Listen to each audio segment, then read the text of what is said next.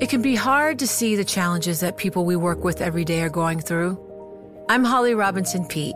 Join us on The Visibility Gap, a new podcast presented by Cigna Healthcare.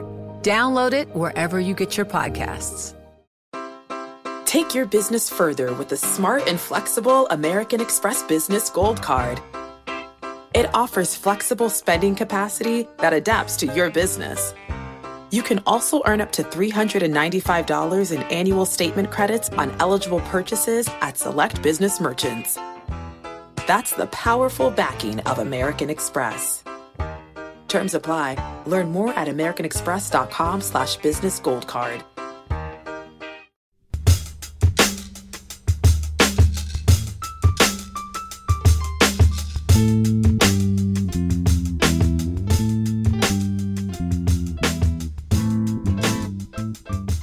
Hello and welcome to What Goes Up, a weekly markets podcast. My name is Mike Regan. I'm a senior editor at Bloomberg. And I'm Vildana Hajric, a cross asset reporter with Bloomberg. And this week on the show, well, this year's red hot stock market finally cooled off a bit in August. That followed a blistering rally that saw the S&P 500 gain almost 20% and the Nasdaq 100 climb 44% through July. So what are we to make of the market running out of steam late in the summer? Is it just that typical seasonal weakness when investors were all at the beach? Or is there something more going on? We'll get into it with a veteran market strategist. First, Vildana, summer's almost over. Do you have a good summer? Well, uh, we know that you think I was gallivanting around Europe, which I did You for were? a little while. Yeah, that was fun. Otherwise, it just went by really fast. I'm ready for fall. I'm ready for the cooler weather and I heard you're a big fan of pumpkin spice lattes. Not at all. No. Yeah, you love them, I heard. no. Mike Regan loves pumpkin flavored stuff. PSL, Yeah. pumpkin spice lattes. Not at all. Not at all. Uh, I wonder if our guest likes pumpkin spice lattes. He might. He's one of my favorite people to talk to. It's Art Hogan, Chief Market Strategist at B. Riley Wealth. Art, thank you so much for coming back on the show. Thanks so much for having me. I'm very excited to do this. Do you like pumpkin spice lattes? Not really a fan. I like a lot of pumpkin things, but not uh, the coffee flavored pumpkin stuff. I'm I'm going to spread the rumor that both of you like pumpkin flavored stuff. I'm going to tweet it. you can't go spreading spreading rumors, Vildana. You're a you're a professional journalist. You've got to deal with the facts. we need some controversy in our lives, so this this this can be it. But Art, to start, Mike mentioned at the top of the show that we've we had had this blistering rally in the market. So I'm just wondering what you're expecting over the next couple weeks. Do you think that we can continue to expect the market to digest the gains that we had seen coming into the fall? yeah, I think Mike made a really good point. And I think if you look back in history and say, what does the S&P 500 do when it gets off to a really solid start? And if you looked at the last 20 times that the S&P 500 was up 10% or more going into the mid-year, August and September have been rough months. That's why we call it seasonally. Sometimes it takes a little bit of a catalyst to remind us, but this year it didn't. We just flipped the calendar and August was just a bumpy road for all asset classes, but certainly treasuries. And I think that was part of the problem. Yields backed up, but we saw some pretty quick drawdowns. It was more noticeable in the seven largest AI darlings, the Magnificent Seven, right? Which were off a lot more than the index was. But I think that what happens is you, you sort of look at this and say, okay, are these gains sustainable? To me, the more important thing that happened sort of post Memorial Day and into this August and September timeframe is the market's really broadening out and it's quietly getting some sponsorship for some of the underperforming sectors in the first six or seven months of this year. And by that, I mean, you know, it was all about technology, communication services, and consumer discretionary in the first half of this year. And all of a sudden, post Memorial Day into August, we started to see energy pick up, which is great, right? So one of the biggest laggards in the S&P 500 is up 700 basis points over technology in the last month, right? And I think that's helpful. Industrials are up 300 basis points or 270 basis points above uh, technology. So that catch up trade is really important. And I set it up that way because I think that's what the back end of this year looks like. We can continue to have markets grind higher. I really think the trade is going to be about, hey, what didn't work in the first half of this year? And what should I be focusing on? And I think investors are looking for that. Now, the other piece of the puzzle that really worked well post Memorial Day and continues to outperform is the Russell 2000 small caps. Big underperformer in the front half of the year. And I suspect they're going to outperform in the back half. Uh, you know, Art, towards the end of the month, obviously we got Jerome Powell's speech at Jackson Hole. Um, and the market really seemed to take that as a positive. You know, I'm, I'm not exactly sure what it was. He didn't seem to really break too much new ground. Um, but is this sort of nascent rebound we've seen from the August volatility? Is that all due to Powell, do you think? Just taking sort of the, the worst case scenario off the, the table when it comes to, to rates, or, or what? Is it just a coincidence? I think he had such an easy comp compared to last year, right? So last year it was Jackson Hole Jay Powell, who just crushed the market, came out with a comically short speech and talked about how much more work they had to do, right? So in looking back and saying, well, how much has changed year over year? I think Jay Powell was a lot more comfortable saying, you know, we just don't know. And we're gonna have to be careful about it because we're, they're getting to that last mile, getting headline inflation from 3% down to 2%, et cetera. And that's the tricky part because they don't want to overdo it and break something, which the Fed usually does. They don't want to underdo it and end up in a 70 situation where inflation comes roaring back. So I think he delivered the right message. I don't think he made any news uh, necessarily. I think uh, navigating by the stars in a cloudy sky was kind of a the highlight for me. But I think if you combine that with the the path of economic data that we've seen of late, and yields finally be, sort of calming down a bit, right? So if the Treasury curve calms down a bit and instills a bit more of a risk on attitude, I think that has been helpful in the last couple days. But it's only been you know, two or three days in, mm-hmm. in, August where we've actually seen much of a rally where most of the month we couldn't put two days together in a row. So I think it's, you know, we continue to have a bit of a bumpy road in front of us, but I think the good news is we're going to put August in the rearview mirror and September is going to come around and, and, and we'll get through that as well. That's such a good point about having the two days in a row, which is a stat one of our Bloomberg colleagues, Elena Popina, actually ended up writing about the other day. And it, it was just so surprising to me just reflecting on that. So uh, you mentioned the seasonality factor.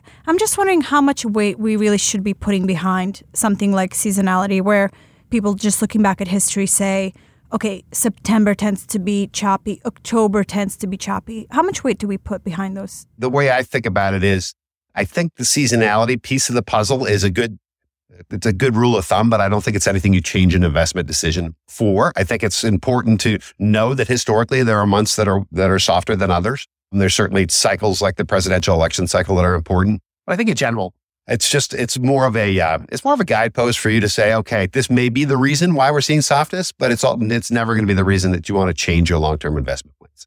You know, Art, you mentioned earlier Magnificent Seven. You know, the big mega cap tech shares at the top of the S&P 500 uh, is weighting, top of the Nasdaq 100 is weighting too. The whole frenzy towards AI has been kind of fascinating to me because you know, we're used to seeing something like that built entirely on hype.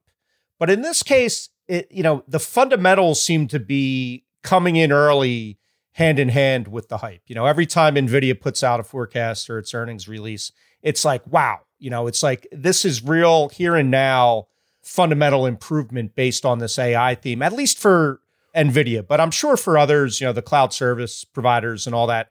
So, how are you thinking about that sort of separating the, the hype from the actual fundamentals in the AI plays?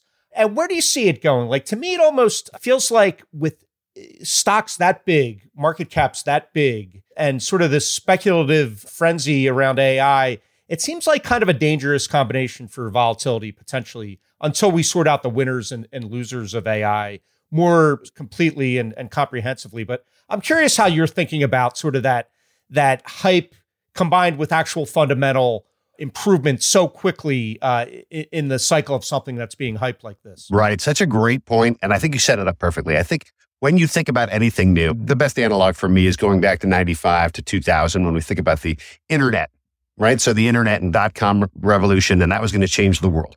And and what's interesting to me is that going back to that time frame and say, yes, 95, companies started coming public, and then it really got ahead of steam into 97, 98, 99. 853 companies came public, and most of them didn't even have business models, but they put dot com at the end of their name, and we can remember all of those.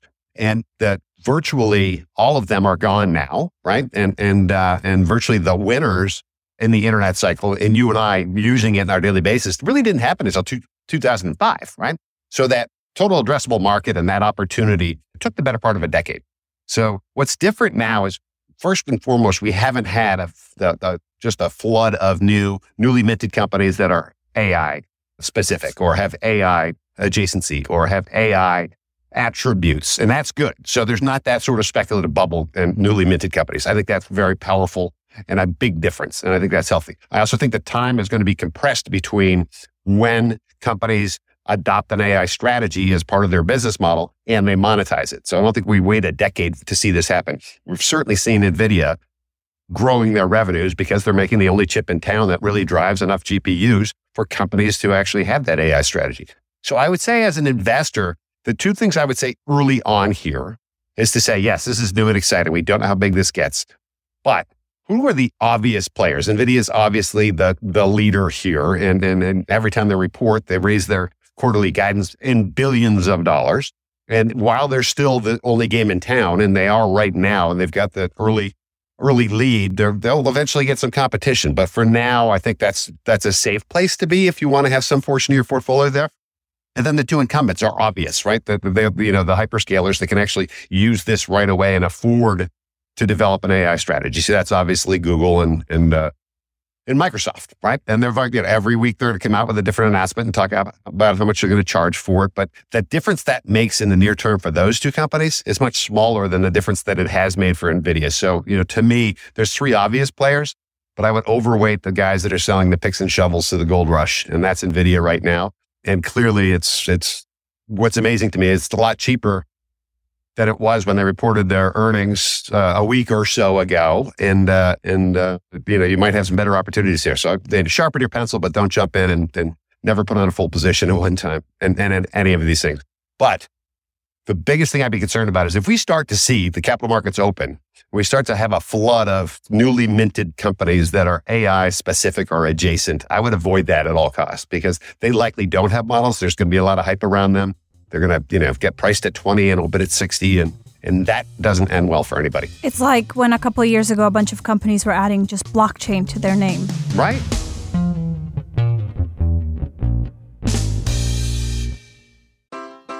Take your business further with the smart and flexible American Express Business Gold Card. It offers flexible spending capacity that adapts to your business. You can also earn up to $395 in annual statement credits on eligible purchases at select business merchants.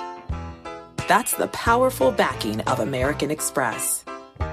Terms apply. Learn more at americanexpress.com slash business gold card. Collaborate for a greener future at the Bloomberg Green Festival, a groundbreaking celebration of the thinkers, doers, and innovators leading the way. From design and culture to technology, science, and entertainment. Hear from inspirational speakers and immerse yourself in climate solutions. July 10th through 13th in Seattle. Title sponsor Amazon. Official airline Alaska Airlines. Get 20% off using promo code Radio20 at BloombergLive.com slash Green Festival. I do have another question about the big tech companies for you. There was this really interesting report from Bloomberg Intelligence this week that said, looking over the past 5, 10, 15 years, there's only one equity mutual fund that has outperformed QQQ, which is the giant NASDAQ 100 ETF. Just one has outperformed QQQ over that time frame. And it's because they had a heavy weighting towards Tesla. I'm just wondering what you make of something like that and just how difficult it's been to beat these giant, giant companies that have just been doing so well. Yeah, any time frame that you look at, it's it, you're always going to see a high percentage of active managers, whether they're running mutual funds or just have asset management firms or have their own funds, beating the market, and especially a market that is driven at least over the course of the last, call it two or three years, by the five or ten largest names in the S&P 500. Now, that's nothing new to us, right? If you go back for the last 50 years or at least 30 years, you can pick every decade and say, what were the top five names in the S&P 500? It's just the names change. But the size, because of the way the S&P 500 is made up and it's a market cap weighted index, they always have an outsized impact on the overall index. And it used to be companies like ExxonMobil and General Electric and AT&T. And over the years, that's kind of obviously shifted over to companies like Apple and Alphabet and Facebook. And I think that that's going to change again, you know, 10 years from now. But I think in general, that the, the sort of active management versus passive management or active versus ETFs is a di- very difficult game to play. And it's a very few, you know, folks have had a long term record of beating, right? And then, and I'll, I'll, I'll ask you a question. Name for me a hero of yours that is a long only fund manager. Because when I was your age, I would have five names for you. This is a trick question, right? Because there aren't. If you can't name any, then there's none in your life, right? So, you know, when I started the business, Peter Lynch was a rock star type portfolio manager and had, you know, outperformed for years, but nobody was invested in the market. Nobody could buy the triple Qs or the spiders. They're, you know, we just didn't have as much passive back then. So it's made that role that much more difficult. Warren Buffett, I suppose, falls into that category, but different investment style. But you know, for years and years, you would you would have your favorite long only portfolio manager at the tip of your tongue, and, and right now, I can't find anybody that just has that answer for me right away. Mike? well, I, Art, I'm glad you brought up Peter Lynch. I actually have a Peter Lynch uh, related question for you because uh, I was reading one of your notes and I found this interesting. You wrote, "We foresee a path to S&P 500 earnings of $230 for 2023 and 250 in 2024." Now, this is what I find interesting. Using a 20 multiple on the blended earnings of 240 gets us uh, to 4,800 uh, for the S&P 500. I'm curious how you got to that 20 multiple because I always think back to Peter Lynch and his rule of 20, you know, that the the multiple plus the rate of inflation in a in a fair market should equal 20. Now, there's plenty of examples of it being below and above that. But it does kind of average out to that, interestingly. So unfortunately, for the last 10 years, if you applied the rule of 20, which is a discipline that I've always tried to use, you would have been out, yeah. you would have been out of the market for most of the time. Part of that was the fact that we had, you know, very low inflation and then we shifted to very high inflation over a very short period of time. So I think that what I tried to do is take, and that 20 multiple was obviously a trailing multiple not a not a forward multiple. So it's it's a you know I think that makes it a little bit easier to sort of justify. And I said, what what does that multiple look like on the end of the year for the last five years? And that's at or about where it is. In my role as a strategist, you have to come up with a number, and I was at 4,400, and everyone thought I was crazy in January. You know, having to have something in print and not having people saying, "Oh, so you think the market's going down?"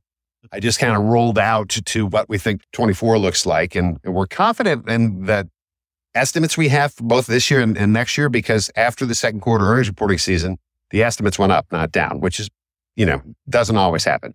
And we saw no degradation of the of the 24 estimates, which is a positive. A lot of that can change. It is a moving target, but you're right. It is like I, it was difficult to type that number when I put it down, but it, I felt a little more confident because I was kind of looking out a bit further and using what the average was for the last five years. Yeah, well, that's the thing, though. It does seem it does seem like a, a reasonable multiple uh, in this day and age. You know, I've, i guess I've been kind of surprised that the this acceleration in inflation and interest rates hasn't knocked the multiple down further. You know, is there, you know, is the multiple just uh, you know signaling that the market believes inflation and rates are going to normalize back to pre-COVID levels? Do you think? I don't know if they believe that they're going to normalize back to pre-COVID levels, but they certainly believe they're heading in that direction right? So, you know, we headline CPI going from 9% to 3%. Obviously, we're heading in the right direction. So no one's going to use, you know, what inflation was six months ago or three months ago. They're going to use what they think it's going to be in six months. And I believe it's going to have a two handle, especially if we start to get shelter costs in line with reality, right? The, the government uses something called owner's equivalent rent, which has got a lag of six to 12 months because it's kind of survey, right? But if you look at, you know, any of the other real time data, you know, like Zillow or Redfin or any of the folks that give us that real time data, we know that that's off by a bit. So I think the inflation numbers just naturally have more to come down. And I think that helps sort of uh, justify a bit of a higher multiple than we normally would have if, in fact, you and I were still using the rule of 20 and subtracting, you know, the current inflation rate. So I think it's, I think that's where the difference lies. The other thing I think about too is, you know, we talk about the S&P 500 net multiple. But any one of those five years, if you were to back out the top 10 stocks, the multiple has been at or about 15, between 15 and 15 and a half. And it continues to be the case. So again, that's the tricky part about having 500 stocks where the 10 of them have the most influence and are attributed much higher multiples because they have much higher growth rates in general. So speaking of different ways to look at valuations for the market, I actually had called you about this a couple days ago because I was trying to find a different way of measuring the rally that we had seen in the S&P 500 so far this year. So if we take the S&P 500 market cap and we divide it by nominal GDP, or if we take it and divide it by CPI, the gains just aren't as great as, you know, whatever we had we had risen as much as 20% this year, nearing those all-time highs that we had seen at the start of 2022. It's just not. It, it, there's just much further to go to reclaim those highs. I think that's such a great exercise because what it what it tells you is two things in my mind. I think it it, it tells you that the Fed that has you know a thousand economists looking at markets probably feel a whole lot more comfortable with how far we've come during what they've been trying to do is kind of tighten financial conditions because they can live in a nominal world, right? They say, okay, the market's up, but not not when you factor in GDP or if you factor in inflation. Now, you and I and the rest of the investing world likely get our wealth effect from the notional gains that we have, right? So if, you know, if I bought Apple at $50 and the saw where it closed, I don't factor in inflation there. I factor in my gains and say, okay, I feel this much more wealthy. So the wealth effect can actually be in place for the gains that the market have had notionally, while the Fed can rest a little easier as they look at the gains nominally. And I think that's the that that's the difference when you look at that exercise. I thought I thought it was a great question. And and and believe me, when I think about this more and more, I think it helps the Fed feel more comfortable that financial conditions aren't quite as tight as or are as loose as they feel like they are. You know, everyone has this feeling. It's this. Is, I'll make an analogy for you. So everyone thinks the Fed thinks about the stock market more than they actually do right? Mm-hmm. We all believe it's like, oh, the Fed, if the Fed sees the market go up as much as it has, they're going to keep tightening. I don't think they give it as much thought. And then, then I always try to equate that with, I'm a Red Sox fan. And I assume, oh, every, no. I, I assume everyone in New York hates the Red Sox as much as we hate the Yankees, right? But I think the, the same way the Fed looks at this, right? So I think the Fed's like, yeah, whatever, that's the market over here. I think the Yankees fans are like, yeah, it's just the Red Sox. we know? don't think about you guys, right? Exactly. You're not that passionate about about how you feel about us, and I think the I think the Fed thinks the same way as Yankee fans do about the Red Sox about the market, and especially if they can use that. Hey, if I compare this to inflation or or GDP, I feel like the market's actually gone up less. You know, Art, you've uh, written that you favor a quote unquote barbell approach to investing with one end focused on things we need versus things we want. Talk to us a little bit about what you mean by that. Uh, that's an interesting concept. Yeah. So things pretty straightforward. The things we need healthcare, right? Things we need energy, things we need staples, right? The, those types of things. And I think about that in that bucket. And if you were to balance that off with things that you want. Typically, that's you're going to find that in a lot of the growthier names for a lot of reason. And when you set this up at the beginning of the year, it's not a set it and forget it. So you've got an equal weighting on either side of that barbell. And every quarter, when you rebalance, you're literally selling some of your winners and buying some of your losers. And if you were to take that, now we did, we ran the numbers last year and then, and then the six months of this year, you kind of look at this, it's kind of a disciplined way of staying diversified and balanced and you actually put money into energy at a great time and you took some profits in technology at a, at a very good time. So it's very much of those, you know, I want the Apple 15. I don't need it because I've got an 11 right here, but I want it. Those are the things that I want. Things that I need. I certainly need healthcare and I certainly need energy and and uh, to a certain extent, which hasn't worked yet, but I believe it's going to as I look at one of the other laggards. I think financials fall into that category but there's so much noise around, you know, what new regulations are going to look like and when net, net interest income improves and all of that. But I think that's probably one of the cheapest spaces in the S&P 500. That's one of, that's one of our three in that basket. It's energy, healthcare, and financials. It used to be staples, but they got too expensive. They're getting, you know, better now. But on the other side, it's pretty obvious, you know, where we'd be on the, on the growthier side. Well, how does the Fed play into what we can expect from the market going forward? Like what how, uh, how high is the bar for a September hike? And what what else do you expect from the Fed? The good news is this time of year, the Fed's had a couple of long breaks in between meetings, right? So you got July meeting, September meeting, no October meeting, and a November meeting, right? So you've got that sort of, you know, on again, off again Fed. So it's less of a concern. So we put less attention on every single data point, which I, th- I think is always a mistake. So we, nobody is going to use any one single data point and say, oh, this means the Fed has to do this, right? I think the consensus has it about right that there's about a 20% chance that they might raise by 25 basis points in September. I don't think they're going to. But then they've got this whole plethora of data that they get to see before they meet again in November. And I think that's a real positive. I think that there's a, you know, a chance that the path of inflation continues apace, that they will feel that they've made significant progress toward their symmetric 2% target and, and we may have seen the last of the rate hikes. Now, another rate hike, if they do go in, in November, is not going to sort of break the market, but I certainly think they've already gone far enough. I think there's there's really long lags in monetary policy typically. I think that the lags are much longer right now in the here and now. And the reason I say that is the majority of consumer debt is tied up in mortgages, and the majority of that's below 4%. So nobody has felt the bite of higher mortgage rates unless you're one of the new home buyers, right? So, you know, you haven't really felt this. If you 40% of the SP 500's debt doesn't have to be repaid until 2030. So corporate America is not feeling the bite either. I think everyone sort of looked at this like you refinancing lower. Corporate America looked at this and said, okay, I'm pushing my duration out at these low rates. So both the consumer and corporate America haven't really felt the bite of all of the monetary policy that we put in place. Now, around the edges, obviously everyone has, and, and a new home buyer has to pay seven, you know, 7.4% for a 30 year fixed. That's taking a bite, but it's not taking a bite on the majority, right? The majority of consumers that have debt that, that they're probably not going to roll over. So I think that causes an even longer lag in this monetary policy process. I think we've seen the last of the hikes, and I think the market celebrates that. We get a pause in September. That's consensus. That's not a surprise. If we don't get a rate hike in November, I feel like that's going to signal that they're getting closer to where they need to be. The real question won't be how high anymore. It'll be how long. And consensus now has it way out to the second half of next year. I think there's a, a small number of people who think June there might be a cut. And I think that the talk about when they cut really has to do more with are they over restrictive now? Right. So if we start to see the path of inflation come down at the pace that it's been coming down, and they're sitting at five and a half in the Fed funds rate, and there's a 200 basis point delta between the current inflation rate, that's going to be overly, that's going to be overly restricted. And the reason that they'd want to cut is to get that somewhere between 150 and 175 basis points. Doesn't have to mean the wheels are coming off the cart because they're cutting it. It just means that, hey, we're restrictive enough. And the Jay Powell at his last presser, not Jackson Hole, but at the last meeting, even said, we wait till we get to 2%. We've waited too long. We have to start adjusting policy and become less restrictive to normalize rates. So I think that happens in the back half of next year. The market has kind of sniffed that out.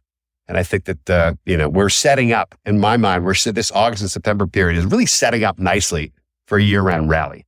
And why do I say that? If you look at all the survey data, so whether it's the AAII, you know, the first time it's been bearish in 12 weeks was this week. People are waking up and saying, okay, you know, something's going on here. The, the uh, individual investor survey, outrageously low, the lowest we've seen it for the year. So sentiment is starting to wind down. We're starting to wind down a lot of the positioning, the bullish positioning that we sort of exited July with. And the sentiment is rolling over nicely as well.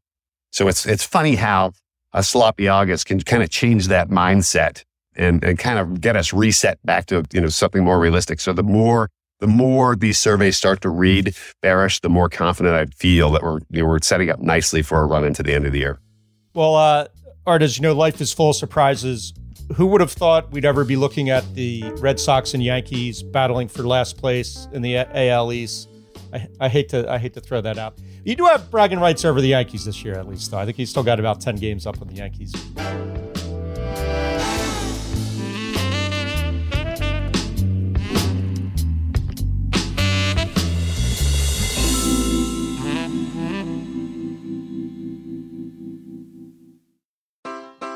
Take your business further with the smart and flexible American Express Business Gold Card. It offers flexible spending capacity that adapts to your business. You can also earn up to $395 in annual statement credits on eligible purchases at select business merchants. That's the powerful backing of American Express. Terms apply. Learn more at americanexpress.com slash business gold card. The countdown has begun. This May, a thousand global leaders will gather in Doha for the Qatar Economic Forum powered by Bloomberg, held in conjunction with our official partners, the Qatar Ministry of Commerce and Industry and Media City Qatar, and premier sponsor QNB. Join heads of state, influential ministers, and leading CEOs to make new connections and gain unique insights. Learn more at QatarEconomicForum.com if I were to summarize your outlook, I would say you're pretty bullish, kind of in the soft landing camp. I think the market's set up for a nice year-end rally. But what what worries you? You know, what's your main risk that you would be either surprised or not by? But you know, what's sort of the surprise that would sort of turn your sentiment around? uh, China becomes Japan and goes through a lost decade, right? So China went through a different sort of pandemic experience. Most of the developed world went through this sort of longer than we expected, but lockdown, reopening process, a lot of stimulus, and we're able to sort of go through a very, very much of a V-shaped recovery. And China just hasn't experienced that. So they, you know, after three years of on again, off again, they're trying to reopen, never stimulated the consumer, and they're really, you know, turning into a consumer-driven economy. So it's not as though there's a big savings rate by the Chinese consumer. That's important. Their demographics are getting older. That's difficult.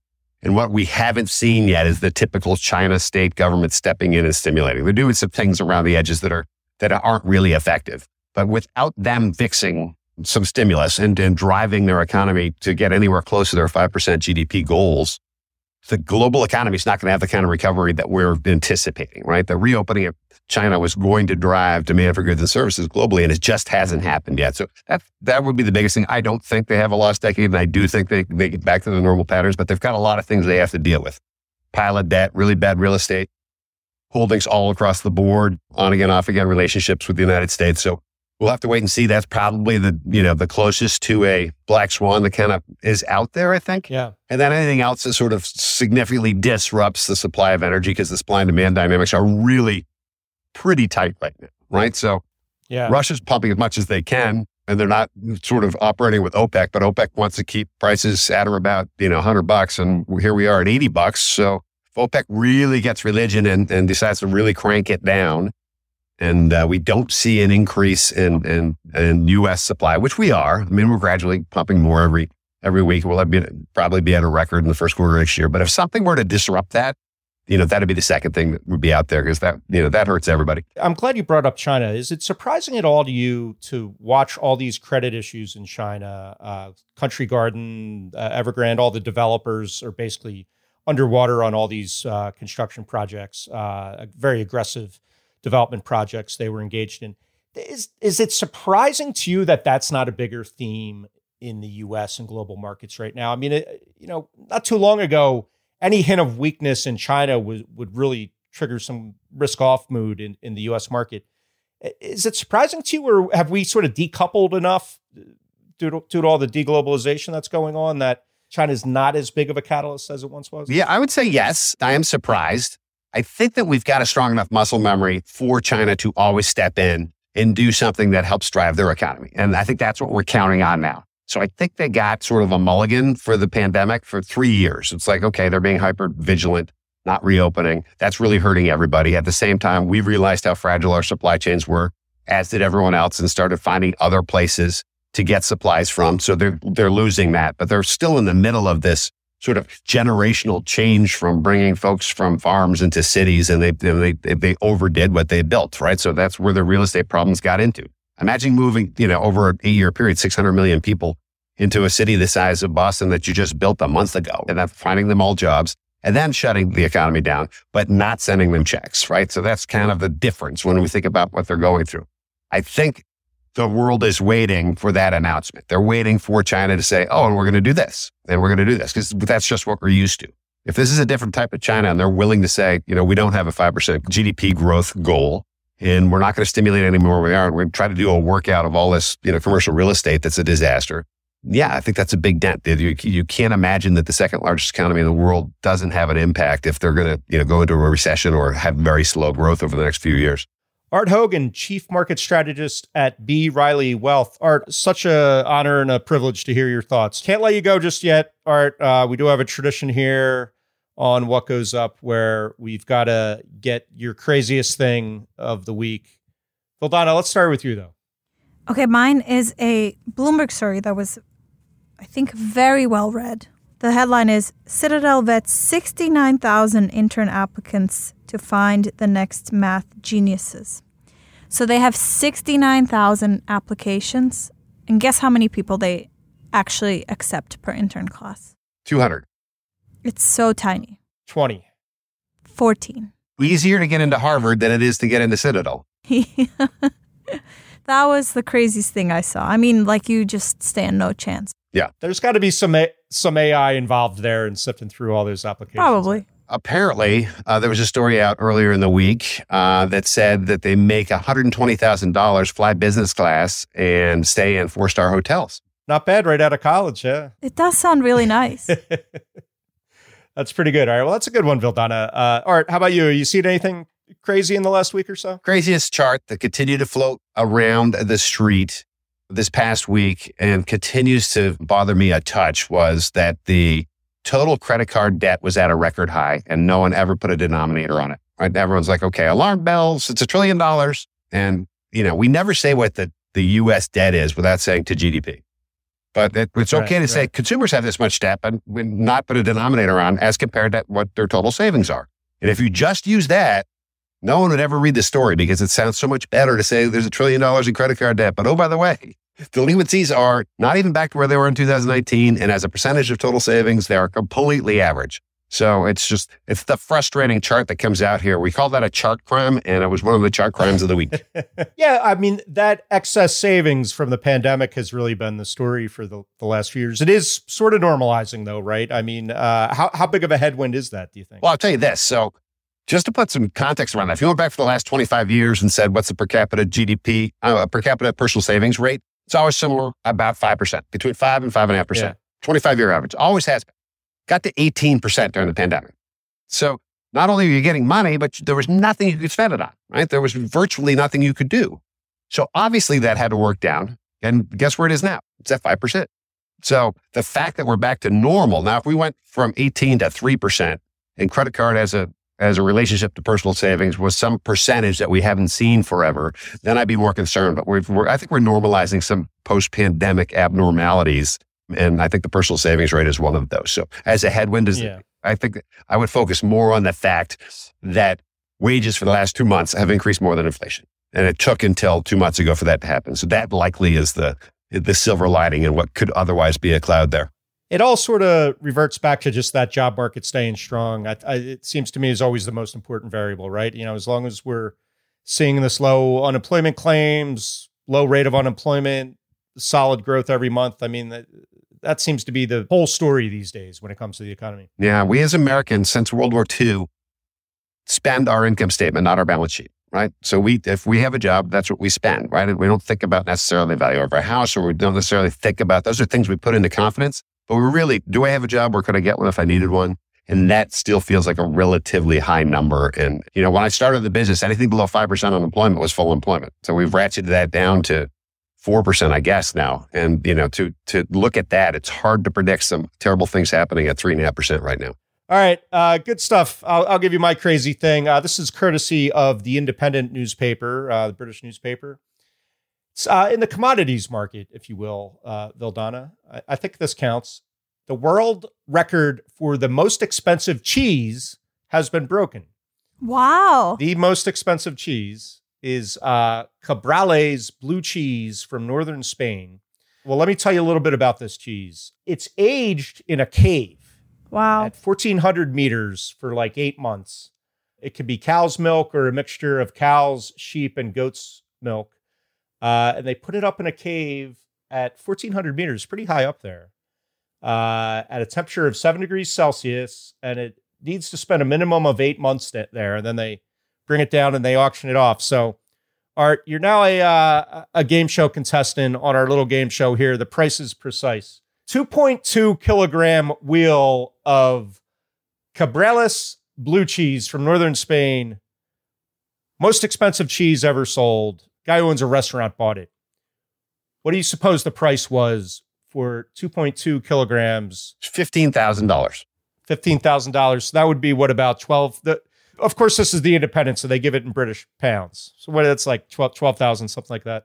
Twelve thousand and one. Ah, you're going one. You're one dollar over. Yeah, because I was gonna say twenty thousand originally, but yeah. Thirty thousand pounds for this wheel of cheese. It's worth it. I'm sure it's worth. This cheese sounds wonderful. I did not have this on my bingo card, Mike. That was the.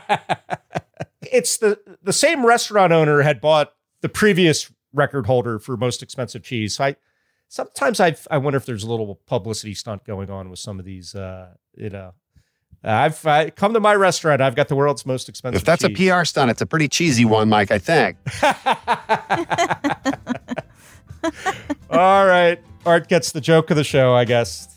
Could have seen that one coming down Fifth Avenue, but but still got me. Art Hogan from B Riley Wealth. Such a uh, great time as always, Art. We appreciate it and, and hope we can talk to you again soon. Sounds great. Thanks, guys. Thank you, Art.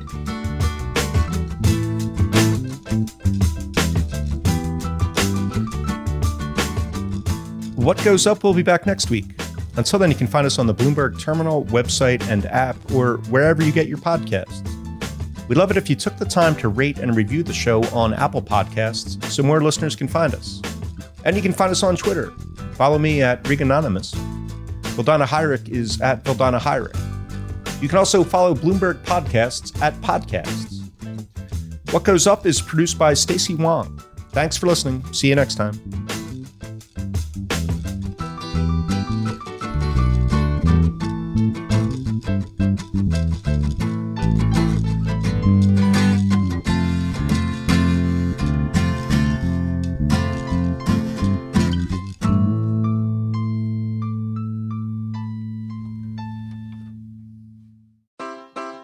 Your business further with the smart and flexible American Express Business Gold Card. You can earn four times points on your top two eligible spending categories every month, like transit, U.S. restaurants, and gas stations.